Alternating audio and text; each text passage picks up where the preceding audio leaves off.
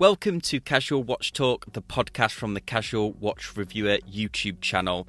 Join us as we talk everything watches from watch collecting, the latest horology news, and interviews. If you're not already subscribed, subscribe on your favourite podcast app. Let's dive into the show. Hey, welcome back to episode six.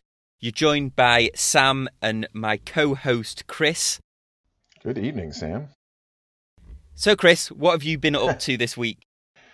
Uh, so I I went and I took my Bell and Ross GMT out of the watch box the other day and I went to set the time. I, I let it wind down. I usually it's my everyday watch. I'm wearing that probably 60, 50, 60 percent of the time. Took it out of the watch box, wound it, went to set the time, uh, went to push the crown back in to the to the set to the wind position. Okay. So you pull it two clicks out. Tried to get it back to the wind position, and I ran up against the threading of the crown so I was like, okay. So I did the thing where you go counterclockwise. And if you guys are new new to mechanical watches, this is the trick. Definitely do this when you're standing in front of a uh, AD and you're about to spend, uh, or you're looking at serious money watches. Uh, ask them first. Don't just assume you can start undoing crowns. But anyway, uh, so I start to slowly rotate the crown in the clockwise direction to find the threading. And I proceed to jump the date Hmm. So what has happened is the stem has not pushed all the way into the wind position. And so I was like, oh, how, what am I going to do? So then I started to, uh, so I found the threading and started to wind it in, you know, yeah. turned it in. And then my GMT d- jumped. And I was like, oh no. So after fiddling it with a little bit, I found like the spot where the threading is the lowest, and I was able to set it and then push push you know stab the stab the crown back in so that it would uh, set. But I'm not super pleased about it. I think there's something that just needs to be adjusted. Maybe it's spring inside the uh, there's a spring inside the crown, I believe.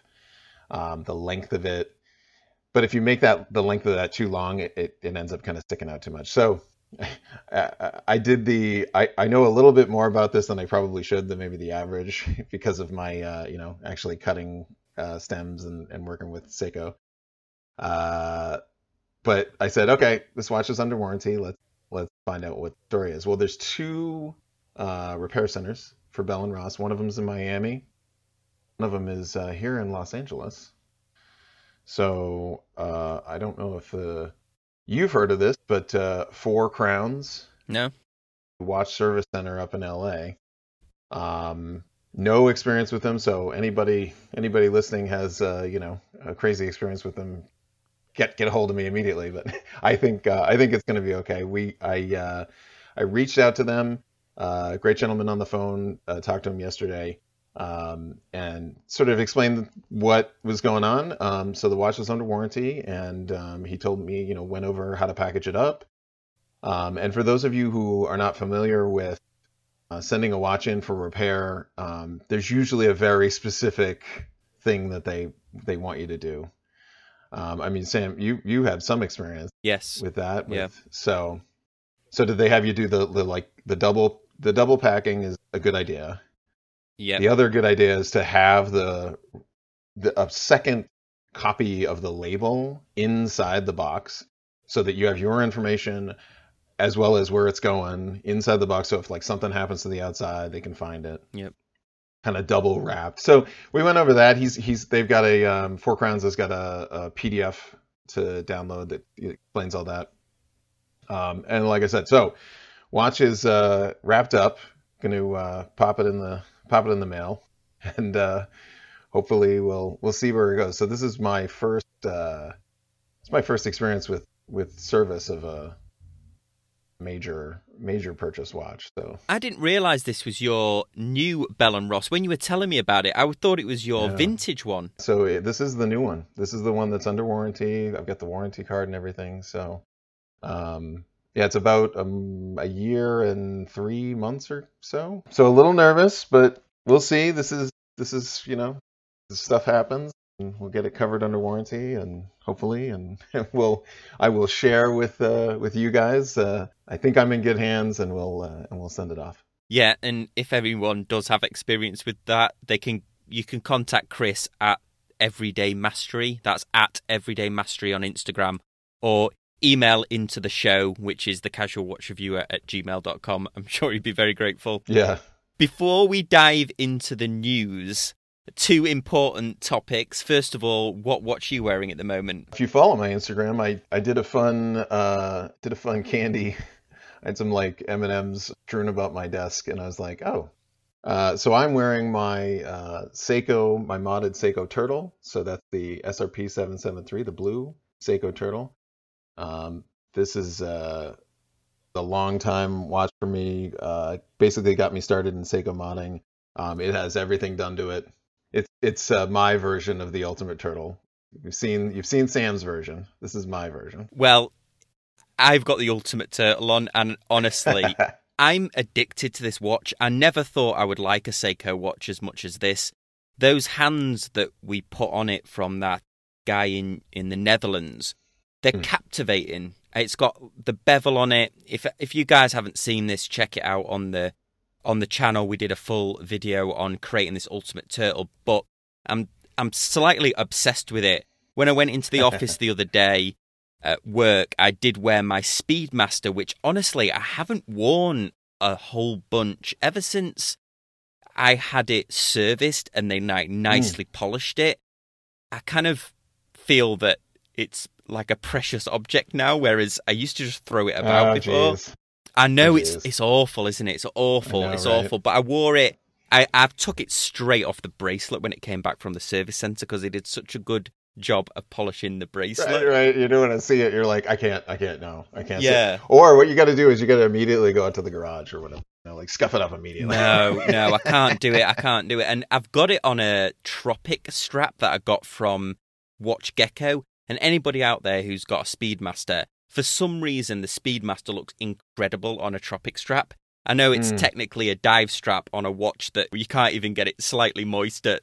But I think mine is a 30 meter one. I know the current ones are 50 meters, but mine, the depth rating on mine was 30 meters. But for some reason, it just looks awesome.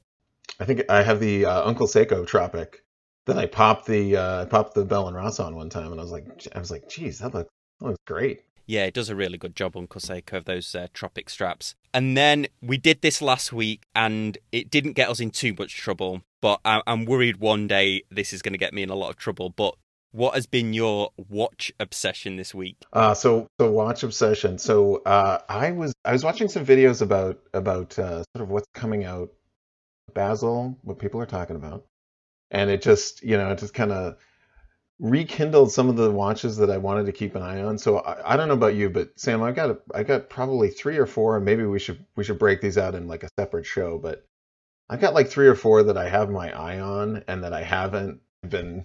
I've. I will not. I'm not going to go out and purchase anything. I just have my eye on, and I keep an eye on.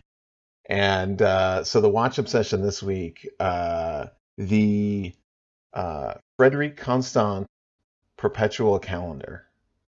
So this is this is a full in-house movement. Frederique Constant. Now, I don't think I've ever sp- spoken to Sam about his his take on them, but we'll get to that.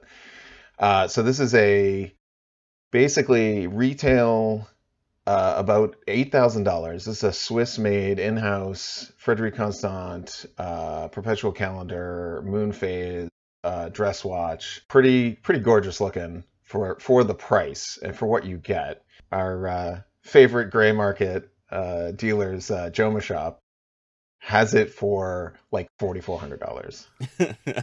and so I just was like, I just had the tab open in my browser, and I was like, I just I was like, oh, what's it going on? Let's let me take a look at Joma Shop. Pull that up and see what's going. On. Because Joma, if if nothing else, Joma Shop, I think uh, that uh, one of the one of the YouTubers said the other day, if nothing else, Joma Shop's great for checking prices. Yeah. And uh, so I just I just looked and I was like, oh, it's forty eight percent off, and I was like, oh no.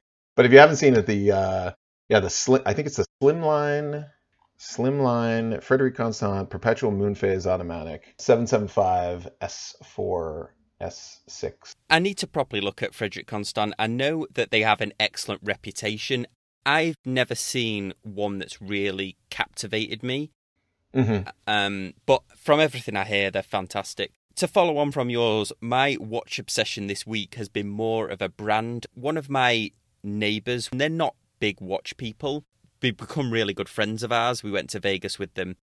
And they've become obsessed with Tudor when I became obsessed with Tudor. Oh. Uh, Jen, who's the the wife, she bought a very nice pre-owned Tudor, lovely like champagne dial with the diamonds, and then Josiah, he's been obsessed with this champagne dial 41 millimeter two tone Black Bay. It's called the Black Bay 41. It's not. It doesn't have a bezel, so it's essentially like the Black Bay but without the bezel on it. So it has this champagne dial, but nobody's got it. In fact, we went into Tourneau, asked for them, and they said no, they don't make it. And he started phoning round, and it turns out that they do make this champagne dial. The, the the version that you more commonly see is a black dial, so it's like a two tone bracelet. He loves that Jubilee bracelet that comes with it.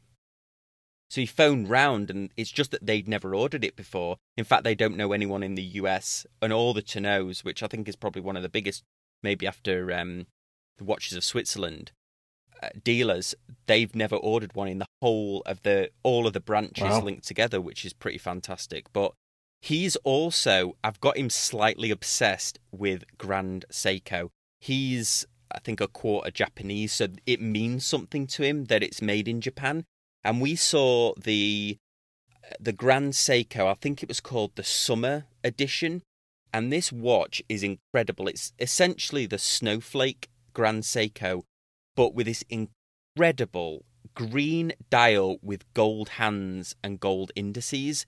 This thing is just gorgeous. The only problem is is that this thing is like six thousand three hundred dollars. Now I'm all in on on Grand Seiko. The quality, Yeah, unbelievable. Yeah, uh, The- I I would love Spring Drive. In fact, this one isn't a string Spring Drive. This is a high beat, but I would love a Snowflake with the thing. But I just I just can't get my head around the pricing. I know it will decrease in value, and I told Josiah this. I said, look, this thing's going to go down in value, but the chances of it, especially the Japanese are they're big collectors of Japanese history and things like that, aren't they? So in a Mhm. couple of years, especially this summer one that's six thousand three limited edition with this incredible green dial, I'm sure it will go up in value. But in good conscience, I said to him, look, this will go down in value, and I'd love a Grand Seiko in the collection. I just personally can't get over the price because you're in Rolex territory. And the thing with Rolex is not only there's obviously it will go up in value, Rolex. There's no question about that. But it's a liquid. It's a liquid investment that you could easily sell. Now, you could probably you could sell a Grand Seiko, but it's not going to be overnight. You can't just throw it on Chrono 21 and somebody's going to buy it the next day yeah, right, yeah. this is my other kind of thing with it. Um, so I guess my watch obsession's been kind of Grand Seiko in general. I would argue. Okay, all right, yeah, and and one of the things that you know we should like to to pull off here, like a couple of things. Eh, you know, I, I was just I was just watching something that where where in one breath they were like, don't collect don't collect watches, don't you, don't worry about the money, you know, don't collect them because they're an investment. Don't worry about the money. If it's if you love the watch, buy the watch, right? But in the same like in the same video, they kind of flipped around and they're like, well, you know, at least with the Rolex, you know that you can turn around and sell it if the times get hard. And so, but but I just I, I'm I'm with you. I, you know, I, I like it's it's such a conundrum. But I, what I think that we definitely should talk about is if you heard the concept of uh, the endowment effect. No. So the endowment effect is when you have this thing that's that's worth money, right? And so you you say, okay, I bought this I bought this watch. It's you know three thousand dollar watch. Okay, it's, you know so you sort of have this thing in your mind where you say like you're like, oh well, this is this is worth thousand dollars. So like any scratch on it, any dent on it, you're like, oh, thousand dollars, right? But but but no one ever thinks about like when you go to sell it like all right so how much time are you going to spend you know listing it how much time are you to how much time are you to wait for it to get the highest price on chrono 24 or ebay or whatever and maybe there's no market for that watch. For a lot of this stuff, you know, this this the market is just not there. That's when I go back and say, okay, if it's something that you can afford and you want to enjoy, then then then there's no question. It's like it's like, would you ever sell it? Like so this I'm looking at this by the way, gorgeous. This green dial. This is great. Oh, it's incredible. And I think is this is this uh looks like it's the high beat, not is, the yeah, it's not, the high beat. Okay. Yeah. Okay. So not a spring drive, it's a high beat. Okay. But I mean it, it's it's one of those things where I mean it, it seems like he's got a little story to it, a little attachment to it and if you know it's like you're gonna pick this up and it's just it's just gonna be kind of part of your story Yeah. The, the other thing um, I've got him slightly obsessed with, and next time I'm, I go to Bob's, which hopefully will be tomorrow at some point this week, I'm to try and get all of the various different iterations of it. But I've also got him interested in, he's got a very particular taste. And as soon as I realised he was into this two tone gold Tudor, oh, and right. I, I sort of got an idea of his taste. I, I made a beeline in this shop and said, "Hey, do you have a pre-owned root beer?" And oh okay he yeah loves it. Yeah. I mean that yeah the root beer is such a distinctive watch, underrated, I think, in my view. It suits his personality perfect. perfect yeah no i i'm i'm i love i love it because i think it's uh i get this way with i get this way i've not i've not had that experience with watches yet but i've had this experience with cars and wine. And i just love when you're just you're you're around a table you're tasting wines and you just start to pick up on uh, I have uh, friends of ours uh, up in in San Francisco.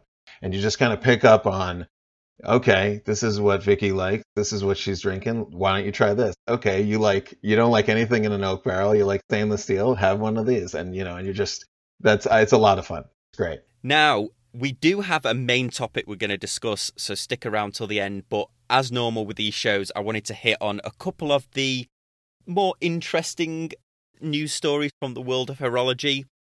Now, last week, if you were listening in, uh, there's always a story that I get, a story that I get passionate about. And last week it was the the Omega with the uh, three two one movement and the cost that they're charging for them. This week is this is more of an amusing one, but Tag has made a watch that they say is celebrating the 160th birthday of Tag Heuer. Now, the thing that gets my back up is that Tag, to me, and by all, I've never owned a Tag. I know people that love Tag, and I've got no problem with Tag watches. I just think their marketing is they're trading on a history that them themselves don't have. They bought Heuer. Tag made parts for Formula Ah, One right. racing cars. Heuer had the history. Now, all credit to them. They saved Heuer from what might have been certain destruction, but Heuer has the romance of the racing. Steve McQueen, the image that Tag constantly uses of Steve McQueen gets my back up a bit because it's well known that Steve McQueen wore a Rolex and even a Hanhart watch with his Mm. he wore a Heuer Monaco in the the Le Mans film, and they did have some. I mean, he maybe collaborated on it, but Tag has been trading on this one or two images of Steve McQueen in the Le Mans film wearing a Heuer. Uh, This has been their entire marketing strategy for, I, I think, at least 30 years. I just don't believe it. I'm like, guys, come on. Uh, Yes, it's the 160th birthday, but of Heuer, Right. not of Tag, and there's a, there's an Yeah. argument there. But Yeah, a little bit, a little bit. Yeah. so what do you? What's your view on that? I mean, this watch looks beautiful that they've made, but Yeah, yeah. No, it's tough. And I, so I'll say two things. Uh, Yeah, I, I so try to find another picture besides that famous, that very famous picture, Steve wearing the, you know, wearing the wearing the Monac, Monaco. Uh, try to find another picture because I don't. I mean, I don't think this is just a small subset versus like other movies that he was in, you know, and stuff that he's wearing. So it's interesting. Yeah, they they definitely they definitely use that. I mean, that's that's a that's in their catalog. I'm sure. Right. I'm no doubt that's in their that's in their 2020 catalog. yeah, I the picture that I have in my background of when I'm doing my intros in my Mm. apartment is of is of the Steve McQueen, and I took it straight Mhm. out of a Tag catalog. Mhm. I mean, if you think about, you know, another incredible actor, Paul Newman, he Mm-hmm. wore that Rolex. There's countless images of it. There's even in one of his like publicity headshots where he's kind of hand on chin looking in. Oh yeah, yeah, headshots. Yeah, I've seen the black and white Yeah, stuff. Yeah, Rolex exactly. You're totally right. Proudly, proudly there. He wore that mm-hmm. watch. Maybe also I should give Tag some credit because it's keeping the image of Steve McQueen alive in people's minds. yeah, where- certainly, Yeah, I don't know right, that there's a lot of other.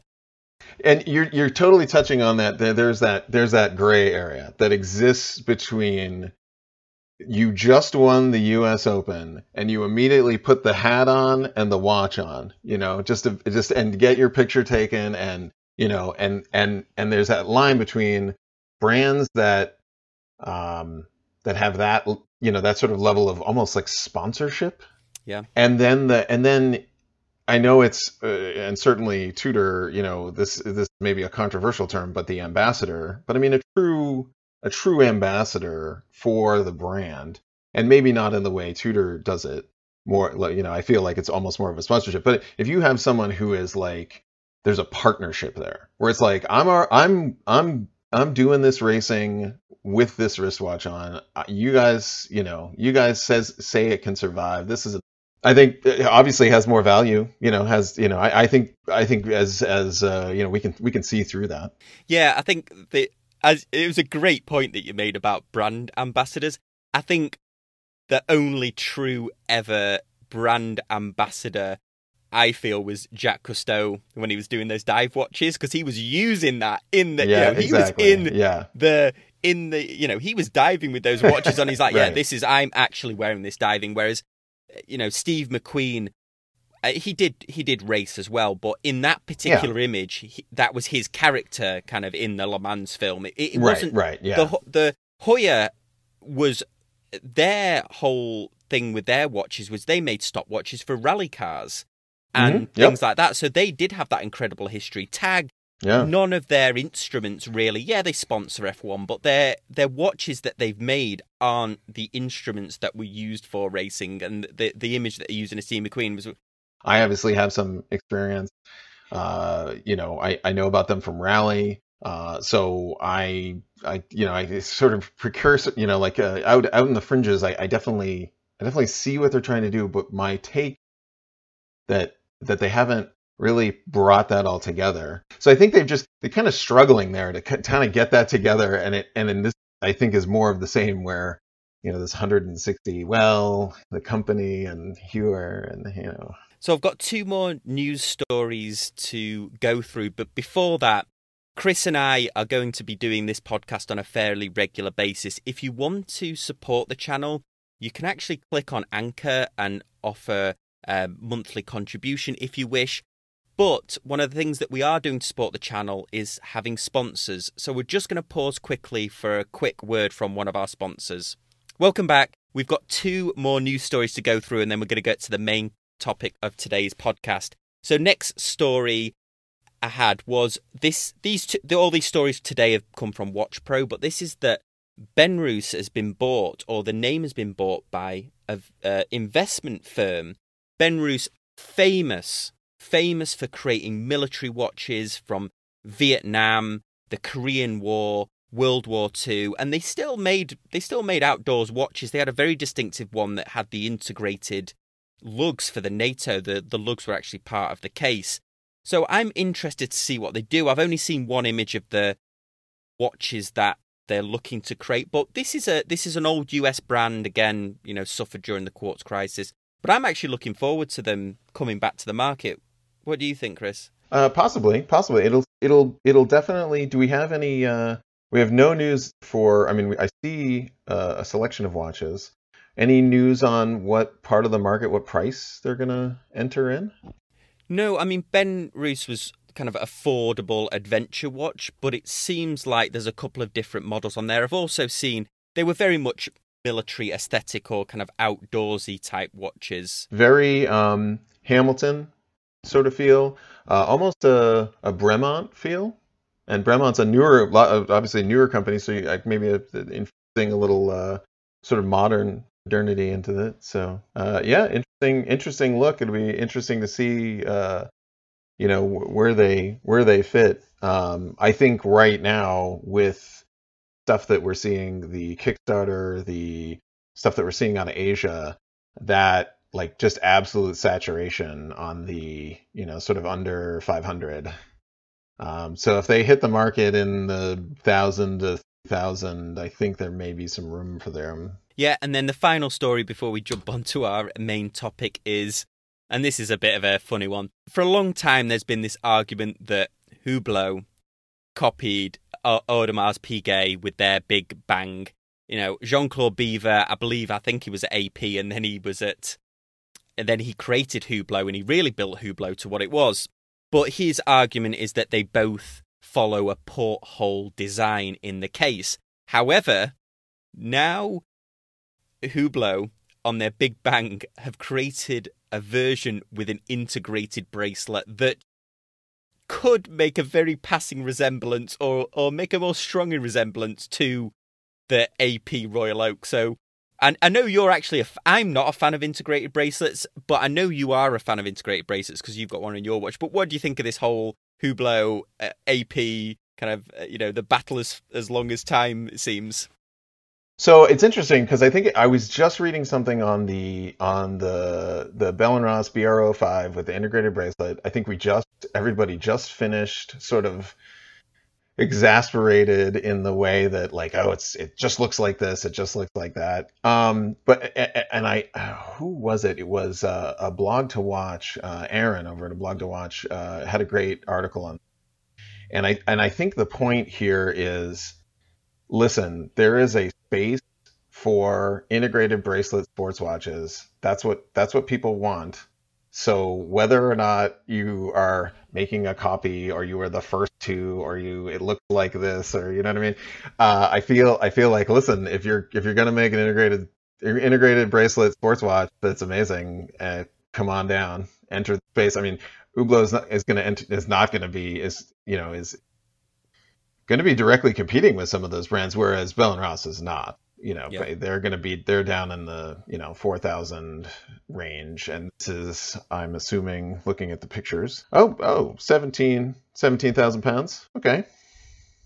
You get oh 19000 for the for the ceramic. Not my cup of tea. Usually not you know i'm not a big hublot fan but i uh I, but i but i think they you know that i think maybe there's market there now, let's dive into our main topic. Now, Chris, this was something that you wanted to have a conversation about. We what I want to do today is just let's let's talk about watches that were inspired by military military inspired watches.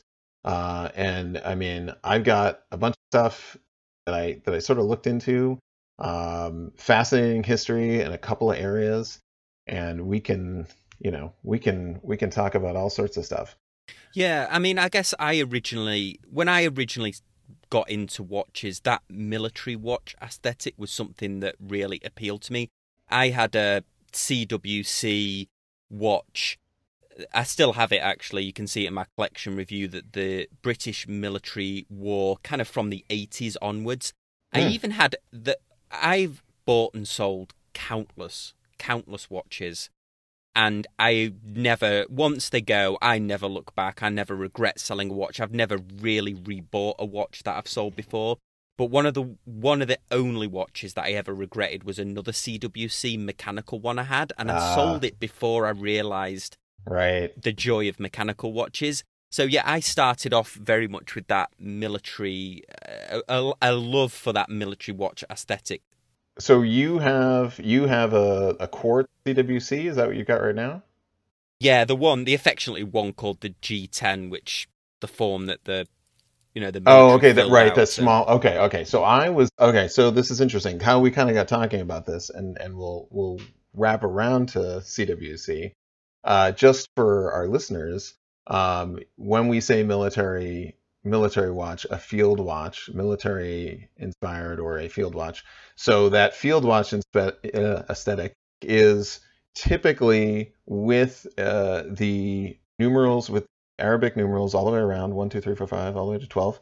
Uh, often with 24 hours marked out as well. Uh, also typical with this with the style is the ability to hack seconds. So hacking seconds so everybody can synchronize your watches. Very important. That is sort of a basic. Now, these watches, you mentioned G10. I started here too. Khaki King and the Khaki line, very, ins- very inspired by these. I think one of the interesting things is, is if people listening to this are interested in those early Hamilton watches, you just mentioned Hamilton, and Hamilton did supply to the US Army. That market on eBay, those vintage Hamilton, it's it's toxic that because well for a start Hamilton never printed Hamilton on the dial as far as I'm aware or they might only have done a handful of ones but you see them on eBay. Somebody is aftermarket printing these on Hamilton. They're coming usually right. from Vietnam. I had a Hamilton expert on the channel Josh who fixes Hamilton full times and he won't go near those okay. military Hamiltons. Yeah, yeah, so just just to Good keep advice. an eye out everyone. Yeah. So if you right, so yeah, so if you do like so any these G10 watches, um, and uh, going maybe a little further further back, um, I I don't know if you if you've heard about this, but the term you know the Dirty Dozen, the original uh, 12 watch manufacturers who uh, were in various uh, parts of the market and still are. Um, you know, you you some some of these brands you have you IWC, Omega, uh, Longines, uh, etc. You know, uh, some of these brands are are have have have still around. Uh, uh, Jaeger-LeCoultre. Uh, some of them have come back. Vacheron. Yeah. Yeah. Vacheron. Uh, Vertex, I think, is making a comeback. Um, yeah, Vertex makes some. So you've got all these. So so what happened in the war? You've got all these brands that were maybe in different parts of the market making different just like today, you know, you, you might have, you can go get a $200 something or you can get a $2,000 something. And that all stopped and they said, listen, you need to make, you need to make military field watches for the infantry. And this is what they're going to look like, per- period. And they had a standard and they all look you know little differences but i mean just like you know if you you know a, a boeing versus uh, you know a mcdonnell douglas you know say they, they, it's still the same plane but you know little subtle differences.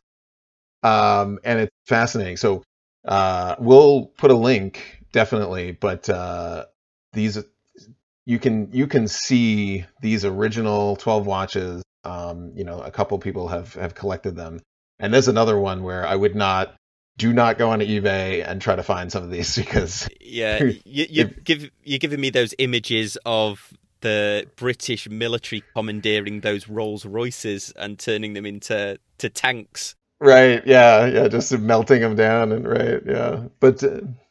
I, I, like. I, I mean, I like the idea of military. I love that military watch aesthetic. I like it if they have supplied to the military as well.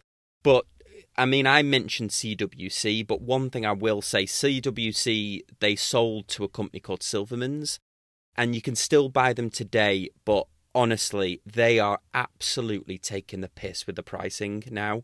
It, it's it's obscene what they're charging for those watches. You're looking at three hundred dollars for the one that I had, which is like a thirty-four millimeter acrylic crystal quartz movement that was standard issue to a, a lot of the British right. military. Right, and the, right. the SAS watches, those di- I would love to add a dive watch, a CWC dive watch. The quartz ones, they're starting at like eight hundred and ninety nine pounds.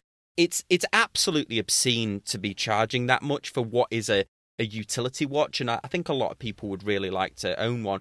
But I think one of the this was an interesting conversation about military watches I had with uh, Chris, who was the naval flight officer, he was saying that he never he when he joined the the navy uh, as a naval aviator, he never got issued a watch. So I mm. asked him what watches they did use. I assumed he would say Marathon because Marathon, one of their marketing things is that they supply to the U.S. military, and I think the Canadian. Yeah, Canadian. Maybe. Yeah, Swiss Swiss made, but Canadian. Yep, yeah, Canadian yeah. company. And he said that no, they weren't issued one of them, so he kind of went off and and got his own watch. He was using Citizens and then later uh, Mega Speedmasters and stuff like that. But it's certainly an interesting part of the market. I like military watches. I I personally would steer clear of the vintage ones because I just don't know much about them. Do you have any military or, or have you had experience with vintage military watches or That's definitely. So you mentioned marathon. We should talk about them. Uh, let's let's finish up with CWC. So so part of their part of their branding or, or part of their marketing right now is they were the ones that replaced the Rolex Milsub. Interesting because you know, like maybe Rolex at that point was like, ah, you know, we don't, you know, maybe we don't need these contracts and we don't need we don't need this money, so we'll give it to someone else. So yeah, I, I'm sure when that happened, you know, these were, you know, twelve dollars or something to produce, or you know, just no money whatsoever. And so I, I definitely get your, uh, you know, they're beautiful looking. The the Royal the Royal Navy one, they they reissued a mechanical Royal Navy. England has special forces, but also it has a the Special Air Service and the Special Boat Service, which I guess would be like Delta Force or something like that in the US.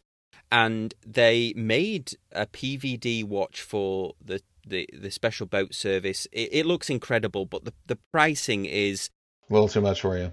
It's not just that; it's the fact that at one time I was buying CWC watches off eBay for $45 a piece, and then suddenly they've kind of traded off the CWC name, and I feel like it's a gouge. Now, uh, don't get me wrong, I buy luxury watches. I but if the watch doesn't seem like it's good value for money, which you know they're putting ETA uh, quartz movements in watches but charging 300 pounds for them. They had they had the one that i the one that i was sort of most interested in they had their mil uh, not the not the heritage reissue because that was that was there was a lot of marketing in there but just their their current uh, divers mechanical 750 pounds. But, but i had you know here's my reservation uh, mineral crystal uh, okay eta movement swiss made fine i I get it. Little reserved for the for the crystal, but what I do like is they give you uh, three loom options. So they you can get it in vintage loom, you can get it in day glow, you can get it in white. And I was like, oh, this. Now that's just apparently that option's only for Chris. That's the. yeah, it's it's funny. They they the watches look awesome. I'm sure they're very yeah. well made, but considering a few years ago what you could get them for now, I'm sure right. somebody would be thinking, well, you could buy a Rolex in the early 2000s for a fraction of what you pay now. But the thing with the CWC watches is you're not going to be able to. It's not an investment; it's a utility watch, and it should have a appropriate pricing, I think. But any anything but Rolex, I guess I'll give I'll give my and I'll certainly repeat this again on the channel here. But eh, um, when I buy anything used, just just take 30% off the current price. So if it's currently available, so a good example WC, if I was going to look for this on eBay, right, I, this would have to be five, four, four eighty, five hundred dollars for me, for for it to for it to make sense because that's what you would be able to maybe sell this for. Yeah, it's an interesting one. They are good watches, but if you think about that section, that that area mm. of the the market, it's so competitive as well. Right. I mean, they must they must be selling them. Their Instagram is very lively, but um, the Hamilton khaki, I would say, if you like that design. Also, Jimmy Collins Collins Watches makes that military aesthetic. The guys at Veya Watch, they made a Dirty Dozen mm-hmm. watch mm-hmm. with the small seconds. Omega, um, Omega have they've reissued their 1948, which I believe was their military, or yeah. certainly has a lot of military aesthetic to it. It's certainly an interesting part of the market, but you know, I guess servicemen these days would probably be more akin to owning G Shocks or yeah, citizens yep. or it's a yeah special forces uh, SEAL SEAL team. Yeah, it's going to be G Shock all day long. Uh, you know, something that you can get gasoline on and not have a problem. And just I'm trying to think of the bigger brands, the luxury watch brands that have an association with the military or at least have that as part of their marketing. With the exception of Marathon, I'd say that Sinn is they have yep. a Navy yep. SEALs, do they? A Navy yep. SEALs watch? Yep. Sinn uh, does. Uh, just because I'm a fan of the brand, and you'll hear me say this all the time. Bell and Ross uh, has the who's it? The French Navy. So they do a couple of special editions for them. Yeah, and then the other one, of course, and I think they got in a bit of trouble for this, or at least they probably deserved getting in trouble for it, was Bremont they made RAF watches. Now, I know Citizen actually made an awesome uh, Green Berets, a British Commandos one um, watch. But anyway, Bremont made an RAF watch that was to commemorate the armed forces, and that thing was like crazy, crazy yeah. money. Nobody, you know, you could argue that the people that it was celebrating would struggle to justify paying that much for a Bremont watch. It was more celebrating people who could afford the watch. Now, with Bremont, isn't uh, Bremont the brand that has the what's it? The ejection seat watch. Have you have you heard about this, Sam? I, am familiar with their military aesthetic ones. They also have a fairly decent dive watch, and then of course these like special editions. Yeah, but yeah. I haven't heard of this so, ejection. So there's an article uh, a couple years ago. So apparently uh, Bremont sold a watch or sells a watch that uh, for military for like test pilots, and they right. if you have pulled the ejection seat, which you know probably is going to break some some ribs. Uh, if you pull the ejection seat on on a on an aircraft, uh, they apparently will replace the back of the watch with a red, sort of like a red surround. Year, maybe a couple years ago, this story came out. I'll dig it up for the uh, for the links, but uh, yeah, it was like it was like you can't. The only way you can get this watch is if you pull the ejection seat. And and by the way, like I've heard, I've you know, I'm a little, I'm I'm interested in the, you know the you know jets and pilots and planes. Like you don't ever want to do like pulling that. Pulling that is like I want to crush some ribs and break my spine. so that is. While we're on Bremont, we can make this a separate video. But have you seen that? What my own view on this ridiculous collaboration with Ronnie Wood from the Rolling Stones. I have not. I guess I what should. What they look, did let me look is they this. got they got Ronnie Wood, who is an excellent musician. They got him to paint dials of a watch, right? So he he was okay. on tour with the Rolling Stones, and he's painting, hand painting each individual. He, he's dial. doing it. He's painting the dial. They're put they're putting it in one of their their Bremont watches, and they are knocking these bad boys out for fifty grand because they're saying they're art pieces. Now, one thing I have to say about Ronnie Wood, this is my own opinion, and art is subjective. My fa- I love modern art, I love pop art. Art is totally subjective, but these aren't. He is not painting beautiful scenes on here.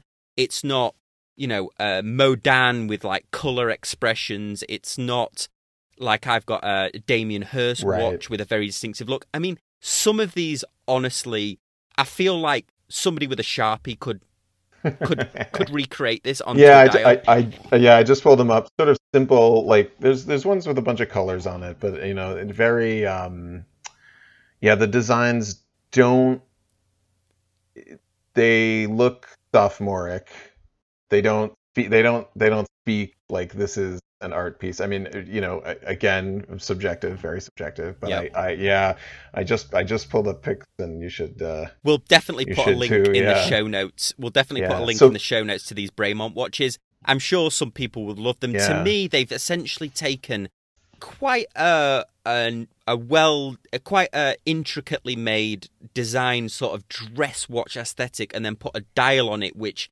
Probably yeah, is akin to like street art, would you say? Uh, yeah, yeah, very, very swatch. Like, like yes. I, if this came out Look as a, awesome like, on a swatch, it would yeah. be amazing, right? But it's, yeah, it's yeah. very their style. It's like taking that that swatch style where it's like, you know, we we got a guest artist and they did a pattern, and then we made, you know, a thousand watches on it. Well, you know, if again, if you're like, okay, well, this is a fun quartz watch that we can pick up for, you know, it's, it's great. But uh, yeah, but yeah well, when you start getting swatch, into the yeah. like art piece that's 50k, then you're like, wait a minute. Yeah, and you wonder so, whether I mean maybe maybe posthumously it might go up in in value. I mean, if I yeah, you know, I, I for a long time was trying to hunt down the Keith uh, Haring Swatch watches, which unfortunately Swatch do have some incredibly valuable watches. The Keith Haring, he was a very famous graffiti artist in the 1980s in New York. If you've seen his patterns, you'll know that distinctive sort of. He had a you know a sort of stickman type drawing. He made some swatches, but the problem is is that swatches are made of plastic that d- right. degrades, and, yeah. and you can't. just uh, right. people might know not exist. know this, but yeah, that's uh, one of those swatch. The swatches is a a swatch is a sealed unit There's no repairing it. If it's broken, right. it's it's broken. Yep. It's broken. So we went off on a huge tangent. Tangent, yeah, tangent. Great. All right, so let's get us back on. So let's uh we'll switch from Swatch and we'll talk about Marathon or Marathon, yes. how you pronounce it, Marathon, Marathon. Canadian company, Swiss made. Uh, I held one of the jumbo divers. So they make this 46 mil jumbo diver quartz. It's like, what is it, a th- 300 meters. Oh, I'm surprised, surprised only 300, right? I mean, like I picked this thing up. They don't even list the weight on the site, or I couldn't find the weight on the site. I mean, this thing when I picked it up, I was like, this has to be powered by like a chunk of plutonium. These are purpose-built military tool watches, and I mean, you know, this is the kind of watch where you're like you're stranded on an island and you have to, uh, you know, like you know bash rocks together with your watch. I mean it is like like this thing i'm sure would have no problem like hammering something in and still run fine. Um you know pretty pretty amazing uh pieces. Heavy duty. If you are if you like that if you like that uh that sort of uh g-shock military purpose tool watch i mean it definitely for me i'm a tool watch guy it definitely speaks to me i don't think i could pull one off but but uh, uh, it's definitely that that brand. Yeah, you joke about the plutonium, but they do have versions that have the tritium tubes on, like like ball watches. Yeah, and they're and they're not and they're not afraid. I know. So I was thinking about this. They are not afraid to put the radioactive symbol right on the dial, and so. So I'm thinking like you're you know you're cruising through TSA with your uh, with your marathon on and they're like you know uh, sir sir but but what I thought about was like in that situation, the TSA probably is wearing one or knows what they are, you know. so, yeah, and that that distinctive bezel they have on them, uh, you can tell that that was purposely made for whether if you're wearing like tactical gloves or something mm-hmm. like that. I mean, there's no yeah. I mean, with the best will in the world, there's no turning the bezel on my Tudor Black Bay 58 with uh, tactical gloves on or right, like right. a wetsuit on. Yeah, this. I mean, you could you could have space suit gloves on. So back to the Dirty Dozen. Um, a lot of uh, Sam mentioned a lot of these companies have done reissues. So I, I personally like to get a modern watch inspired by. I think we're too far away from that vintage. I mean, I, these are you know my grandfather was in the Navy, so that so that means that you know these watches have are you know they're ancient. And, and for you right and to find one when working and parts i mean definitely if you're into it absolutely you know chase that down. But uh but i'm i'm really interested in the sort of reissues and and you mentioned a couple uh omega and etc um the the original ones uh, all made the same stamped uh, WWW on them, which which very military here, uh, which stands for watch, wrist, waterproof. so so wrist wristwatch or watch wrist waterproof. So that's that's what you made, and um, the if you look we'll again put this link in here. They've got some of the estimated pr- production numbers, and and even even though every company was making them for the war, you know, we're still talking about ten thousand pieces. There's there's no way that they all survived up until this point, you know. They had to be but, returned as well, didn't they? The servicemen, I don't think after World War II could. I mean, unless they smuggled them out, I don't think they could. The watches were Quite po- yeah, quite possibly. I don't I don't know if they had to be or they were or they could be purchased. Uh, but yeah. Um, so only like Omega um, and a company called uh, Record uh, Record was uh, had, was made made over twenty thousand. Um, so so pretty pretty cool. I I'm starting to see that that aesthetic with the small seconds. Do you like small seconds watches? That's a great question. Do I like small seconds watches? I think I do like small seconds watches, but it depends who's doing it. I don't like Oris on that big dive watch that they have. Oris okay. Aqu- Aqua, Aqua, the Aquis, yeah. Uh, Aquis, no. Oris Aquis. Yeah. where they have like the small seconds off to the side. I think it looks good on a Uh, military watch. I don't like it on bigger watches. Okay. Okay. So it's gonna be smaller. A lot of them used uh, tritium on the dial. So the circle T for tritium. Um, ha- tritium half life, uh, I think 12 years. So after about after about, or I think it's like nine. I could pull up my uh, physics class here. Uh, so yeah, after about after about 10 years, it's it's half the brightness, and then here's it's half again the brightness. So um, these are actually, you know, painted painted dials. Yeah, well, I suppose it's tritium's better than those poor girls that were painting the radium dials for the World War II clocks, and they got that. hor- uh, You know, I think that was the first ever sort of class action lawsuit against a company by employees, wasn't it? That that horrendous like cancers and stuff that they got from from the radium. But I don't think.